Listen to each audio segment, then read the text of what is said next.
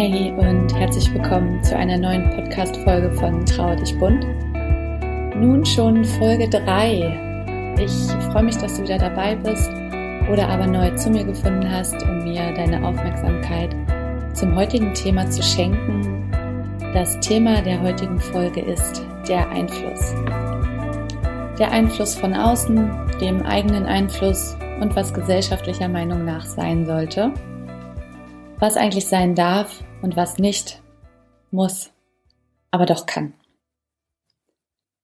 Ich selbst habe in der kurzen Trauerzeit jetzt, ähm, das sind dreieinhalb Monate, Erlebnisse und Augenblicke gehabt, die mich in meinem Trauersein beeinflusst und vor allem ziemlich beeinträchtigt haben. Angefangen von dem Wissen, die ersten Wochen vor allen Dingen, dass jeder in der Kleinstadt weiß, was passiert ist und ich deshalb definitiv das draußen gemieden habe. Denn mir war klar, entweder gucken mich alle traurig an oder eben auch gar nicht und hoffen vor allen Dingen, mir nicht über den Weg zu laufen. Viele haben die Straßenseite gewechselt oder so getan, als ob sie mich gar nicht erst gesehen hätten eigentlich kann ich mit sowas gut umgehen, ähm, was aber eigentlich auch ziemlich Quatsch ist, das zu sagen, denn äh, sowas passiert mir sonst ja eigentlich nicht. Aber die ersten vier Wochen hat mich das äh, tatsächlich total fertig gemacht. Ähm, ich habe mir so sehr gewünscht, wieder anonym in Berlin zu wohnen, wo man trotzdem rausgehen kann, denn ich wollte raus, war aber beeinträchtigt durch die Leute. Natürlich haben die meisten ähm, das einfach auch aus Unsicherheit gemacht. Keiner weiß in dem Moment, wie er mit der trauernden Person umgehen soll. Ähm, das war mir auch klar. Aber trotzdem fühlte ich mich beobachtet und ähm, ausgeschlossen. Viele haben auch, ähm, nachdem ein bisschen Zeit vergangen ist und sich doch irgendwie ungewollt mit mir unterhalten mussten, gesagt, dass sie immer froh waren, wenn sie mich nirgendwo angetroffen haben. Nun ist jeder Mensch, vor allem Trauernde, komplett anders. Ähm, kein Mensch weiß, was jetzt richtig oder falsch ist. Und für den einen kann es okay sein, für den anderen schon wieder nicht. Und was ich damit meine, ist, dass ich mir gewünscht hätte, dass die Leute trotzdem normal mit mir umgehen. Andere wiederum möchten lieber in Ruhe gelassen werden. Deshalb ähm, kann ich das Handeln gegenüber einem Trauernden verstehen, aber nicht nachvollziehen. Denn man kann damit echt viel Negatives auslösen. Wichtig wäre hier einfach die Kommunikation, wenn ich die trauernde Person nicht anspreche, kann ich auch nicht wissen, ob sie es will oder nicht. So habe ich mehr Sicherheit und die Person, die trauert, fühlt sich auf jeden Fall trotzdem aufgehoben. Denn für jeden Menschen ist es trotzdem wichtig, normal behandelt zu werden. Und die Reaktion ähm, des Trauernden darauf sah, äh, ist durch den Trauerprozess natürlich erstmal dahingestellt, ne? weil er ähm, trotzdem auf Abwehr gehen kann oder sagen kann, okay, lass mich in Ruhe. Aber innerlich fühlt er sich trotzdem ähm, aufgehoben. Es ist wichtig, sich so normal wie möglich zu verhalten. Und zwar mit Bedacht, denn natürlich können Trauernde auch schnell denken, dass das Schicksal den anderen nicht interessiert. Aber was ich mit normal meine, ist, denjenigen so zu behandeln wie einen Mitmenschen, ohne Ausgrenzung, Urteil oder Tratsch. Und ähm, die Wörter Urteil und Tratsch sind hier tatsächlich auch die beste Überleitung, denn wie viel Urteil und Tratsch es auch meinerseits gab und ich mir vor allen Dingen auch verkopft ausgemalt habe, ist der Wahnsinn. Es gab Urteile darüber, wie ich denn in so kurzer Zeit schon wieder so fröhlich sein kann. Urteile darüber, dass ich Zeit für mich brauche, das aber gar nicht geht, denn andere Familienmitglieder sind ja genauso traurig.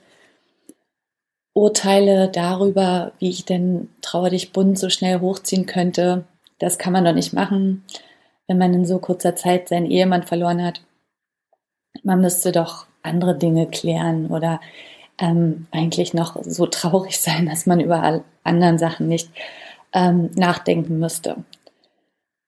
Tratsch gab es darüber, dass mein Mann definitiv betrunken oder bekifft gewesen sein muss, morgens früh um 10. Aber nee, das war es bestimmt auch nicht. Die hatten doch mal irgendwann Stress. Der hat sich das Leben genommen. Leute, ich kotze. Immer noch. Ohne Mist. Ich dachte mir so in der Zeit, wow, okay, da geht es einem Menschen schon schlecht und jeder sollte über jede Handlung natürlich gut reflektierende Art und Weise froh sein, was die trauernde Person macht bzw. sich verhält und vor allen Dingen nicht mutmaßen und urteilen, was doch richtig und falsch ist. Na klar gibt es und wird es immer Menschen geben, die so unrein mit sich und ihrem Leben sind, dass nur auf andere Menschenleben ähm, geschaut wird weil das eigene dann wahrscheinlich zu viel Arbeit wäre und vor allem der Spiegel der Reflexion ist. Aber geht's noch? Wieso muss ich denn über einen Toten noch spekulieren und mir etwas darüber ausdenken? Tod ist tot. Reicht das nicht? Ich habe diese Leute, die ähm, meinten, ähm, sich irgendwas auszumalen, ähm, natürlich an den Pranger gestellt und gesagt, dass man mich ja auch hätte fragen können. Ähm, die haben sich natürlich auch ziemlich erwischt gefühlt. Äh, aber das ist halt so ein absolutes No-Go. Also ich finde, dass wenn jemand verstorben ist, da auch irgendwie nichts mehr weiter zu urteilen ist oder irgendwie darüber gesprochen werden muss. Also na klar gesprochen werden im Sinne von, dass man schon darüber redet, was passiert ist. Ähm, das ist gar nicht die Frage. Aber nur mit wissenden Tatsachen und nicht mit irgendwelchen ausgedachten Stories, die es dramatischer machen oder ähm, wo Leute dann ähm, höher gestellt werden, weil sie irgendwie denken, dass sie irgendwas wissen. Ähm, aber egal, ob Tratsch oder Urteil, ähm, es macht mich wirklich so, so sauer, denn es beeinflusst die Art und Weise des Trauerns so sehr, dass Menschen dadurch anfangen, den eigenen Trauerweg zu hinterfragen, anstatt alles genau so zu nehmen, wie es kommt. Und das wiederum löst so viel aus, was belastend für den weiteren Lebensweg ist. Vor allem, wenn es Menschen betrifft, die labiler sind, deswegen frage ich mich, kann es bei dem Tod und der Trauer nicht einfach bleiben? Und wer hat denn bitteschön früher das Witwenjahr festgelegt? Also, ich durfte früher nur ein Jahr traurig sein, musste das auch durch schwarze Sachen nach außen tragen und sobald es etwas farbenfroher wurde, durften sich die Leute das Maul zerreißen, denn nun ist man ja drüber hinweg. Also wer bitte hat das Recht dazu, sowas gesellschaftlich einzukopfen? Und wer hat denn bitte die Farbe Schwarz ausgesucht? Das sind alles so Fragen, die mir jetzt aufgekommen sind. Ähm, denn wenn man sich erstmal so wirklich mit dem Thema beschäftigt, kriegt man erstmal mit, ähm, wie traurig das wirklich auch ist. Ähm, man ist ja vorher selber so verkopft gewesen und hat es auch schwarz und, und, und dunkel gesehen, aber nee, das ist nicht der richtige Weg. Und ich finde, hier in Deutschland ist es auch generell ziemlich konservativ, äh, wie mit dem Tod und der Trauer umgegangen wird. Und wo mir auch so richtig die Hutschnur platzt, ist, dass man gezwungen vom Wohnort dementsprechend Abschied nehmen kann. Ich hatte das Glück, ähm, etwas ländlicher, kleinstädtisch, also mit mehr Zeit und eigenen Wünschen Abschied nehmen zu können, so dass alle losgelöst vom Friedhof sind, ähm, was die Trauer immens positiv beeinflusst. Also wenn man sich wirklich so verabschieden kann, wie man sich das vorstellt, dann macht es wirklich so viel mit der Trauer, dass man auch einfach ganz anders an die Sache rangehen kann. Aber in Berlin zum Beispiel ähm, geht das teilweise wie am Fließband. Ne? Da hat man irgendwie so 20 Minuten und dann sind da schon die nächsten dran. Ähm, heißt, man hat so 10 Minuten für die Rede, wo ich mich frage, was soll man denn da so Schönes dann sagen? Ähm, so nach dem Motto, ohne rein, ja tschüss, ohne wieder raus. Also in der Trauerhalle. Und das geht einfach überhaupt nicht. Jeder muss sich doch gleich verabschieden können. Ob er das will oder nutzt, ist was anderes. Aber bitte, was ist da los? Ich meine, das ist doch zu Unrecht verteilt einfach. Ne?